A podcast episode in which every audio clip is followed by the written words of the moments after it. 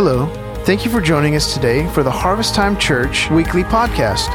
As you listen today, we pray that you are richly blessed and that the message would guide you deeper into your walk with Jesus and help you to advance his kingdom here on earth. Have a blessed day. I got a good message for today. This week I was halfway through a message and I redirected what I was going to preach. Now, that's not always the best route, that's not always the most efficient. It puts a little more stress on your week, but one thing that I've learned in the course of my life is to be obedient to what God is leading me to rather than what I perceive or what I think. So this morning, I hope this word really encourages you.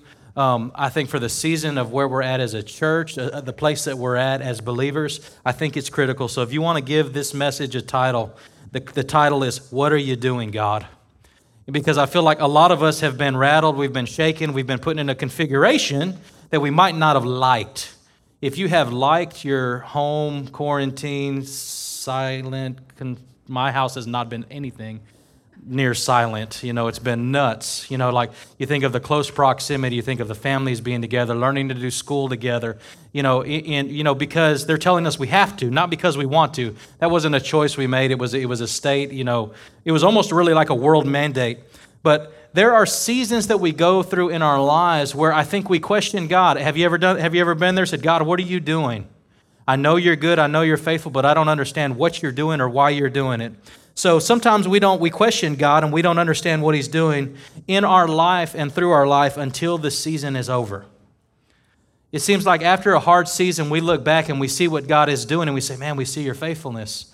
We see your goodness to us. Oh, you know, it's like the light bulb is turned on, and now we see what God has done. So, the fastest way to get to where God wants you to be is learn the lesson that He has for each of us during the season we're in, practice of immediate obedience, even when we don't understand the reason.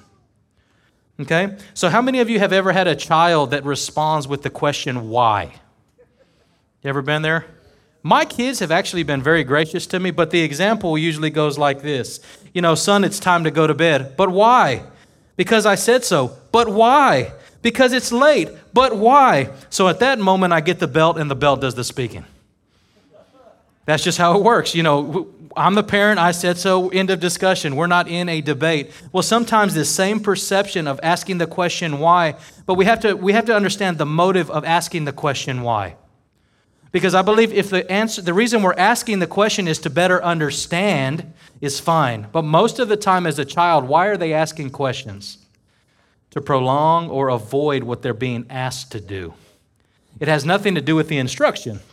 So when we look at this, asking God the question why is okay when our motives are right, when we're wanting to understand what God is doing and saying rather than just trying to get out of what He is asking us to do. You know, I think of many stories in the Bible, you know, oh, I don't want to do that. Ah, that's not a good plan. Are you sure? I don't know if I want to do that. You see this, this emotional roller coaster of, of following God and ask, but Lord, wouldn't it be better if, and God usually, I mean, there were a few times where God changed his mind, but for the most part, when God gave a specific instruction, he wanted immediate obedience exactly like he wanted it. So we have to understand that. So, you know, the Israelites, for example, you know, God, he, they were God's chosen people redeemed out of Egypt. And God wanted them to understand that uh, what he was doing, you know, he wanted them to know him for a personal God. Okay? So we have to understand that they were rescued out of Egypt as God's chosen people. A miraculous moment, you know. So, you know, the, how many of you know the closest way to get to your destination is a straight line? It's from point A to point B. And then you can take the long way around, you can take the scenic route, you can go in a route where you feel like it was forever to get there, okay? But if we look at the people of Israel, what did it say? It says their, their, their journey could have been shorter. If you actually look at a map, where they were going was right, you know, where they were starting from was here, and the promised land was here. Well, on that map, if you've ever looked at it, it actually treks all the way down and they go in Mount Sinai and they go down to the bottom. And then at some point, you know, after a bunch of years, they make their way back up. So it should have never taken that long, but God took them the long way around. So the closest way to get to your destination is always a straight line. But let's look at Exodus 13, 17 through 18. This is what God said. He said in verse 17, God did not lead them on the road through the Philistine country, though it was shorter. So, who did not lead them that way? God didn't lead them that way. Now, I'm sure they were scratching their head. If anybody looked at that map before they left, say, hey, uh, we're going the wrong direction. Why are we going this way when we need to go that way? But God have, had a specific plan. He knew the motives of the heart. And he, and he specified, he says, you know, he took them through this road of the Philistine country, though it, though it was, um, they took them the long way around. It says, For God said, if they face war, they may change their minds and return to Egypt. So God led the people around by the desert and towards the Red Sea. So, what we see here is God was taking them to a place outside of their familiar territory. How many of you know when you're, when you're, you, how many of you like to stay familiar and comfortable in what you're used to? I think that's just human nature. A lot of us like to be comfortable. We want to know what our schedule looks like, we want to know what our weekend looks like. If you've ever had to work unscheduled overtime, that totally goes against the law of structured life. They, they your workplace can mess up your life very quickly, especially if you have weekend plans and they say, hey, by the way, aren't you so excited to work this weekend? Said nobody, right? You know, it's not a good thing. It was something that was unscheduled. Knowing our schedule, knowing what was planned. So, two things are critical for arriving at our destination the rate in which we travel and the route we take to get there. Okay? So, the route that God took them was the long way around. So, my take on what God's plan was in all of this was that, you know, He would continue to encourage and guide them, and that, you know, He wanted, he wanted them to follow Him. He wanted to draw a relationship because they, he, was, they were, he was pulling them out of their familiar. You know, when they were in the um, when they were in Egypt, they provided meals, but they were in slavery. You know, so you think about going back to slavery. Now, I know that's something we don't really necessarily connect with, but in a sense of being locked in your home, telling you have to stay home, say you can only do essential things, that is a kind of a good, like, what does it mean to, you're going to do what people tell you to do even if you don't like it? Right? You know, so that's what, you know, that, that's the difference between slavery versus freedom. You know, as soon as they release this mandate and, you know, God willing, in a few weeks, we'll get back to where we, are, we have some normal interaction with people that we're able to free, go free and do what we want. It's not that we're doing bad things, it's just we're limited in what we can do. You know, so when you talk about being a slave or being free, you're free to do whatever you want, whatever's in your heart. So I believe that, you know, during this time that God used this separation of the corporate church gathering to encourage us how to change how we do church. If our ultimate goal is to come back and do things just like we've always done them, I believe we've missed the whole point. Okay? So we have gotten really, really good at doing church. Um, some of the things we've been working through as a church is, you know, we've been streaming live. So we had cameras. We, we had stuff everywhere in here, actually. We had to clean up because y'all were showing up this morning. We had, to, we had to redirect cameras. We had to put things differently. We had to adjust the lighting, had to stretch the stage back out. You know, there was a lot of things that we had to do. But we've gotten really, really good week by week doing a better, better job doing church, but there's always more to it. The, answering the question, why are we doing what we're doing? I'll tell you what, we have reached more people doing this streaming than I've ever seen. This last week, we had 75 new likes on our Facebook page, and for some of you who know what that means, that's a lot. Like, you know, because most people have already liked your page that know you. But as I was looking at that list of people that have liked our page, I know none of them. It's not a bad thing. That's a good thing. That means we are expanding beyond our, our relationships that we know of, and we are reaching out to those people who we have really no relationship with yet. So we see by what we're doing changes what we've always done. Would we have ever done these streaming? Would we have ever had to change? Would we have ever done all of these things if something catastrophic would have not happened? Now, I hope so, but God has, is really, really good at using situations and circumstances to change the configuration of how the church sits. So if your mindset has been, well, I'm just ready to get back to normal, man, by the grace of God, it will never be like it used to be. But it can be better, it can be sweeter, we can be further reaching. We can be more connected than we ever have. We're never, ever, ever going to take the church for granted again because we, we couldn't come and now we're so excited to be back. All of these things change, you know. It's just like, you know, I asked Becky, you know, Last week, she actually came to church with me. That's the first time she's been. But I get home and said, Hey, how was it? How was the morning? They're still in their PJs. Breakfast is still on the table. I'm dressed. I'm all nice because we had to come and, you know, film a service. You know, but we are able to do so much more when we get outside the familiar of our own comfort box. And I believe that God is wanting us to continually think that way. So, what God wants us to do instead of just doing church, He wants us to thrive in relationship with us and relationships with each other. Our relationship should be thriving. You know, and I know it's been difficult. You say, well, I haven't seen that person. I haven't been come, I haven't been able to come to church on Sunday. Listen, if we remove the Sunday morning service from the equation, we should still be able to thrive as the church of God. Do you hear that? Now, I don't want to, and I don't think it's a part of God, God's plan, but we should still be able to thrive. So if maybe during this time you said, man, I've just really backslidden or I haven't read the word like I should have during this time, you know, I, you know, I don't know what the deal is. It's a personal walk with God. It has nothing to do with me. You know, if, if you are thriving just on me encouraging you on Sunday mornings and gathering together and that's all you are surviving on, you're missing how the equation should work. Monday, you should be digging into the Word. Tuesday, you should be digging into the Word. Wednesday, if you're feeling lonely, you need to call somebody. By Thursday, you need to be already worshiping. Put on a worship song if you're a musician. Worship within your home. You know, by then, you maybe you should have been already talking to your family about, hey, let's have a devotional. I mean, this family dynamic, God has caused it to be all in our face. But so many of us are what? Ready to just get back to the familiar. You know, I know some parents are going bonkers nuts having their kids at home and having to be teachers and having to work. And, and man, I, I pray God gives them grace because I can't imagine working a job that I have to work all day long, come home, hopefully my kids did the work and they're, you know, keeping up with everything they're doing. You know, but it's, it's, it's caused the family dynamic to either begin to thrive or to be challenged. Now, I'm hoping you've grown through this. You figured out, you know, man, I'm around my kids a whole lot more. I better get to like them. You know, I mean, like, you know, you know, I think, you know, as and don't take this the wrong way, guys, but I mean, I think fathers, we work, so we come home and we're not having to be around them that much, you know, and the wives are there all day pulling their hair out, freaking out from that moment, you know, and, you know, that has been the normal familiar. But I hope in this season you have been more of an active father than you've ever been in your life. Because I really believe that's what God is calling each of us to, to be involved in the lives of our families. Are there times that I fall short? Absolutely.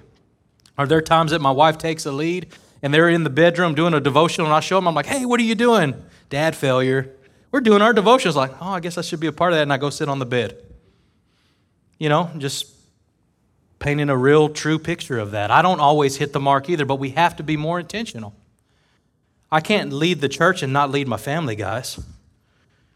It has to be a principle that's practiced within our homes, just like we are practicing it in the church. I think somebody need to hear that this morning. So, one of the things God wants us thriving in our relationship with Him, and He wants us to become disciples and to also make disciples. So, we have to understand that being a disciple is a pursuit of becoming more and more like Christ. It is an active follower of Christ. We don't just experience a salvation experience and then just sit down and say, All right, I made it to heaven. That's it. That was never part of what God wanted true Christianity to be like. He wanted it to be an igniting of passion and excitement and zeal for the Lord, and you, you grow in all of your understanding of who Jesus is. One of the best ways you can do that is this book. You read it, you meditate on it, you chew on it, you look at it, you think about it all of the time, and that causes us to change the way we think. When we change the way we think, you know, a lot of those times it'll change the way we act. Okay? It changes, it, it's just, it filters out the ugly and pours in the good. So, this whole idea, it's so much more than just Sundays. So, growth is guaranteed when we respond in the correct way and learn the lesson that God is, is desiring to show us. Any of you guys ever not learned the lesson quick enough? And God said, okay, one more time. And you're like, yes, I weaseled out. He's going to move on. And God says, nope. One more time. He's super adamant about teaching us a lesson. So understand this. It says it took the Israelites three months to make it to Mount Sinai. That's in Exodus 19.1. Check this out. It took 39 years and six months to finally make it to the promised land.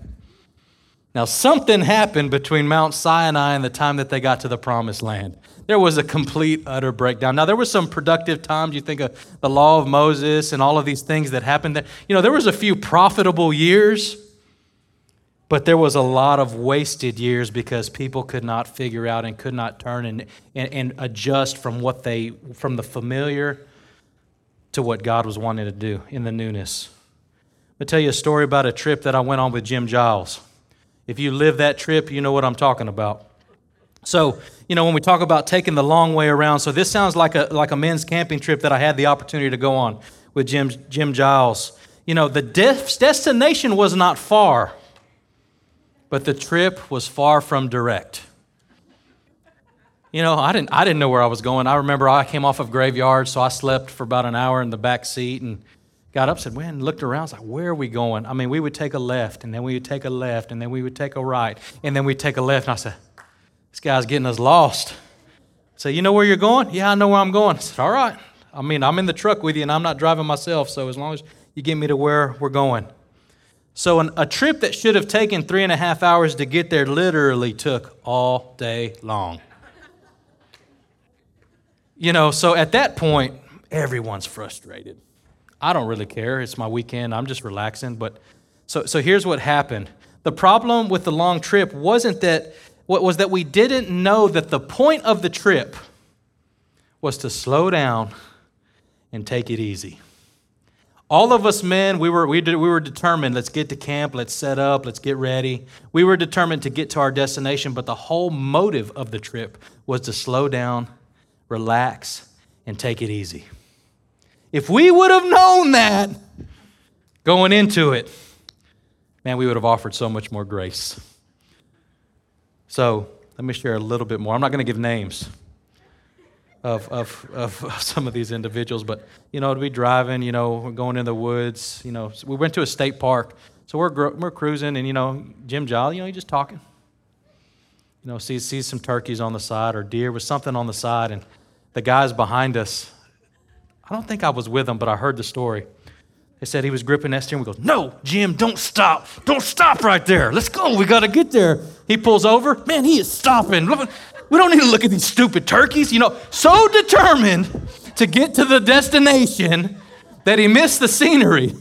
he, missed, he missed all of God's creation to his left and to his right. But because the focus was wrong, didn't know that the whole motive was to slow down and take it easy and just relax to remove all stress, to allow anxiety to leave. But we didn't know that. We were so frustrated. You know, I didn't even know where we were on the map. But when I rode back, and all we did from the state park was go about three miles and get on the freeway and come straight home, I knew we took the long way around. Because it literally took all day long. You know, so I think, you know, this story, you know, we don't really know everything that happened with the Israelites in that time. We like to say, well, if they would have done this, well, if we would have done if they would have done that. But how do we know we wouldn't have responded the exact same way and been frustrated with God rather than learning what he wanted to show us? You know, we got to be careful when we make those judgments against other people. So, well, maybe they should have. Hey, judge yourself. Are you responding to the things that God is doing in this season of your life in a way that's healthy, that is going to move you to the next season? that is going to allow you to learn what you need to learn in this season of your life. So just like the just like this story, the Israelites, God wanted to slow them down and get to know them. He provided and he prepared every step of the way. But most of the Israelites just were not having it. They were more concerned with their rights rather than surrendering to the rights of God. They wanted what they wanted. Have any of you during this moment maybe have felt like in the separation shouting, I have rights, don't you understand? You can't tell me to, you know, which to each their own. I don't know if you stayed in your home or if you didn't. I tried to be good the best I could and, and keep my sanity. I distanced myself as much as I, you know, psychologically could. I know towards the tail end of it, you know, we were all getting really stir crazy and said, man, we can't do this much longer. We're going to freak out because we're built for relationship, we're built for people. We're not built to live life alone. I love my family to death, But there's other relationships that we need in our life to thrive, and we weren't getting those. You know, they grumbled, they complained, much like some of us did during this mandatory shelter in place. You know, some even said it would have been far better if we never left Egypt. Can you think about that? God was providing manna every single day. He was leading them, He was guiding them, He was showing them His power. He was taking them to a place, a promised land flowing with milk and honey a promised land like no other. He was moving them forward, not backwards, or returning to what was familiar. Realize that? I think the whole time, you know, the people were kind of going and they're like, you know, it was better, it was better over here than where you're taking me. But they missed the point of what God was wanting to do, and it cost them 40 years of their life. So all of their needs were met during this time of wandering. You know, same with me you know, I, I can truly say I didn't go hungry during this uh, isolation. Now, the two, two main inconveniences for me was probably, you know, the lack of toilet paper and haircuts. But at some point, my wife pulled out her haircutting skills and trimmed it up. You know, I mean, so so really, it wasn't that bad. But I mean, I think we blow things out of out of proportion rather rather easy. We really really had it pretty good. But we don't know everything that happened to the Israelites, but only God knows the heart. Same with us. There was, but there was something that prevented and delayed them from entering into the promised land. Numbers 14, 22 through 24. This is God's response to someone and a people that did not respond correctly. Numbers 14, 20 through, 22 through 24. It says, Not one of the men who saw my glory and the miraculous signs I performed in Egypt and in the desert but who obeyed me and, and tested me 10 times. Now, some people say God doesn't keep track. He did that time. He said 10 times these suckers. 10 times. He says 10 times. Not one of them will ever see the land I have promised on oath to their forefathers. No one ha- who has treated me with contempt will ever see it. So the promise got removed because their heart wasn't right. They did not understand the season that they were in, and it caused them receiving everything that God had for them in the future. Now, verse 24, this is where there's a little bit of uh, goodness in this, in this passage. It says, But because my servant Caleb has a different spirit and follows me, uh, learn the law wholeheartedly. I, I will bring him into the land he went to, and his descendants will inherit it. So, the biggest phrase that you see with Caleb's life was he had a different spirit about him. He was in the same configuration, he was in the same situation, he was in the exact same season.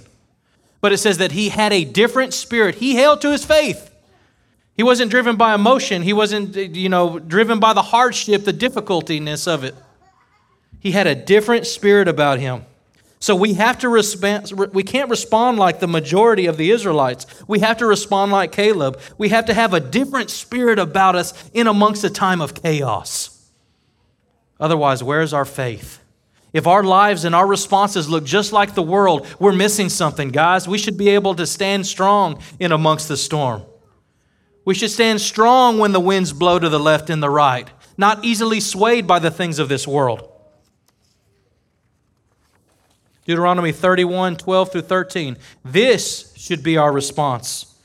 Deuteronomy 31, 12 through 13. It says, Assemble the people, men, women, and children, and the aliens. These are the visitors in your area, in your community, living in your town, so they can listen and learn to fear the Lord your God and follow carefully all of the words of the law.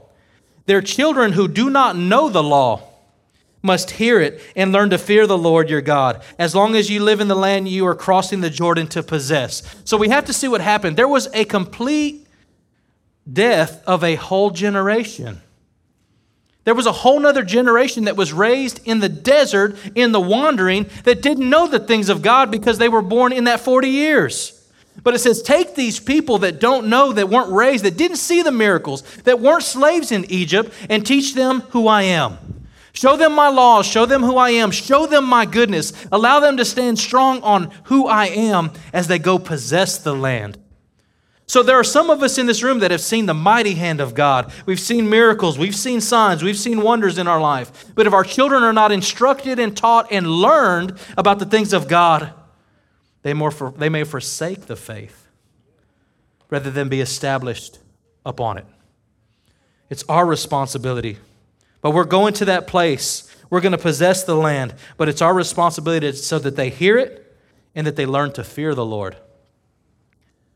Now, this is a reverent fear. This is a holy fear. This isn't like running away from God, but this is really seeing Him as one of the most, utmost important gods or people in their life. Just like they respect me and my wife, they should be respecting God. Where if God says it, they do it. No questions asked. So, just like the people of Israel, we have to see and understand that God is wanting us to learn during this season in the life of the church. We have to remember, you know, that we are the bride of Christ.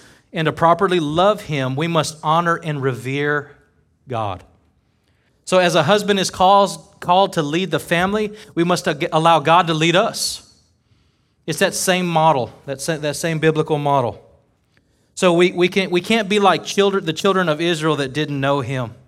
But it would be much better to seek him and to know him and be known by him, that we would pursue true relationship. And I think, uh, you know, this morning, evaluate, you know, has your relationship been closer to God or has it been further from God? If you feel like you've drifted away from God, what has been the variables of that? Some of it may have been Sunday mornings, you, you, that's what caused you to thrive. It encouraged you, kind of jump started you so you could make it through the week. But can we, could we learn to thrive without a Sunday morning service? We need to learn. You know, our, our corporate gathering should just be one piece of the big picture of the pie. It shouldn't be the all inclusive, well, if I don't go to church on Sunday, I'm not going to be saved. Man, I hope that's not what you believe. Right? Or that's, what you, that's, that's not your, your lifeline that is keeping you afloat. I believe that God will continue to allow you to ride the merry-go-round of life as long as you want. But the sooner you learn the lesson, the sooner you can get off. Everybody knows what a merry-go-round is? You young kids know what a merry-go-round is? Yeah? I don't know if they're still around. My second illustration was a treadmill. I said, I know there's still treadmills around. Don't know if they got rid of the merry-go-rounds because all of us kids almost killed ourselves on them. But I know there's some around. But God will allow us to continually go around and around and around. And we got to learn that lesson. You're spinning a mile a minute, but you're not going anywhere. Man, I think I've seen this before. I think I've seen this before. You keep spinning around, and you're like, man, why can't I get off? Learn the lesson that God's wanting to show you in this season of your life. And then God will move you on to the next one.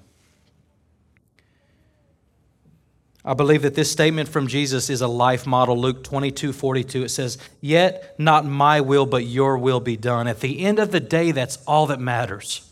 Doesn't matter what I want, God, but may your perfect will be done, God. We must surrender our mind, our will, and our emotions. You know, we got to we got to surrender what we think. We got to surrender what we do. We got to even surrender how we feel.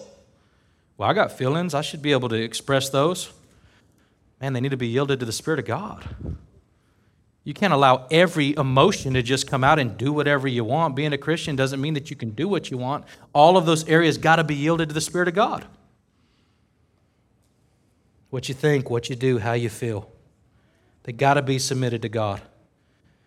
You know, the soulish part of us must be forced into submission to the obedience of Christ. 1 Corinthians 9:27. This was Paul's response. He said, "No, I beat my body and I make it a slave. I bring it into submission so that after I have preached to others, I myself will not be disqualified for the prize." So, you know, it would be a shame to lead many people to the Lord, but yet lose your own salvation. What would be the point of that? Everybody's going into the golden gates. All right, Paul, see you later. That would make no sense, right? So it's saying make sure that your relationship with the Lord is intact. Make sure that you hold yourself accountable. So, our reward from the Lord, you know, uh, we have to understand the reward is on the other side of this lifetime. There may be very few things that you see in this life, but in the life to come is where all the glory remains and where all our deposits of what we've done here on the earth will be stored up in heaven. A heavenly re- reward, we have to understand that that is continual fellowship and being in the presence of God forevermore. Today we've come to the place, you know, we have to come to the place of trusting God in every season of our life. We have to know that He is good, that He is perfect, and that He is right. That He is good, that He is perfect, and that He is right. When God tells you to do something, you're going to figure out real quick if you believe those three things. Because if you think that He's not good, well, God, well, that's not my that's not best for me. Don't you care about my family? Don't you care about my security? Well, if He's good, He'll never lead you into something that is not right. And if He's right, then He's going to, you know, you have to understand, th- these really paint the perception of how we see God that He's good, He's perfect, and He's right. You know, if we can see the hand of God in difficult seasons of our life, then we can make it through those difficult seasons. So, today in closing, I want to ask each of you what has God shown you during this time of solitude? I mean, you've probably heard some of the stuff that God has been showing me as it comes out in my message, but what has God told you? What has God showed you? What is God leading you personally to? You know, as we've even as we've separated from these corporate gatherings. How many of you know, you know, it has allowed a lot of mental thought time. And some of us, maybe we've just iced our brains, we haven't really engaged, we haven't paid attention to what God is doing. We're just kind of finding the next Netflix season and binge watching the whole thing in one day. Me and Becky tried that for a little while. We ran out of things to watch. You know, I'm talking about excessive amount of time, guys. What has God been speaking to you? What has God shown you in this time of solitude? You know, if you have not really sought the Lord during this time, it is not too late. You can't say, oh, well, I missed it. We're back to church. Eh, I guess I missed it. No, you still have a moment to receive all that God is, is, at, is wanting to speak to you. So the word of, the word of God you have to understand that, you know, this is what the Word of God says. It says that his sheep hear his voice, and not another will they listen to, for they are his. John 10 27. You know, I had a good buddy of mine. You know, man, it was a super awesome moment, you know, because there's times that you just plan to go eat or you just plan to hang out, and then God does something in that moment. But I was talking with an individual, you know, and he mentioned, he said, Man, you know, no, I don't know if I have really ever heard the voice of God. Said, Whoa, wait a minute. What do you mean you've never heard the voice of God? Now, I'm not talking about in an audible way, like you hear me speaking, but I'm talking about that still small voice. And then I encouraged him to reflect. I said, Listen, my sheep hear my voice. Are you a sheep? Yeah, I've served the Lord a large portion of my life. He says, Then you hear I says, now you've been deceived by the enemy believing that you cannot hear the voice of God. Or you have to have a pastor, you have to have a prophet, or you have to have somebody speak on the Lord's behalf. And that is a lie from the pit of hell. Every believer has the ability, as a sheep, as one of his own, to hear the voice of God this morning. But some of us have believed that that's not, that's not for me, or I've been too bad, or I've done too many horrible things. God wouldn't speak to me. God will never contradict his word. But he says, My sheep hear my voice, and not another will they listen to because they are mine. They are mine. He speaks to the sheep and he defends the sheep. So this morning, uh, I'm going to pray two things over you, and I'm going to ask God on your behalf two things.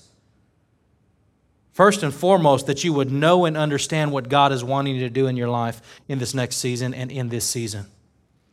In the here and now, and where is He leading you to? And then, secondly, that your ears would be truly open to the voice of God. Thank you for joining us for the Harvest Time Church podcast. We hope you've been encouraged and empowered. If you'd like more information about our family, please write us at 42 FM 2540 South, Bay City, Texas 77414, or check us out on the web at harvesttimebaycity.com.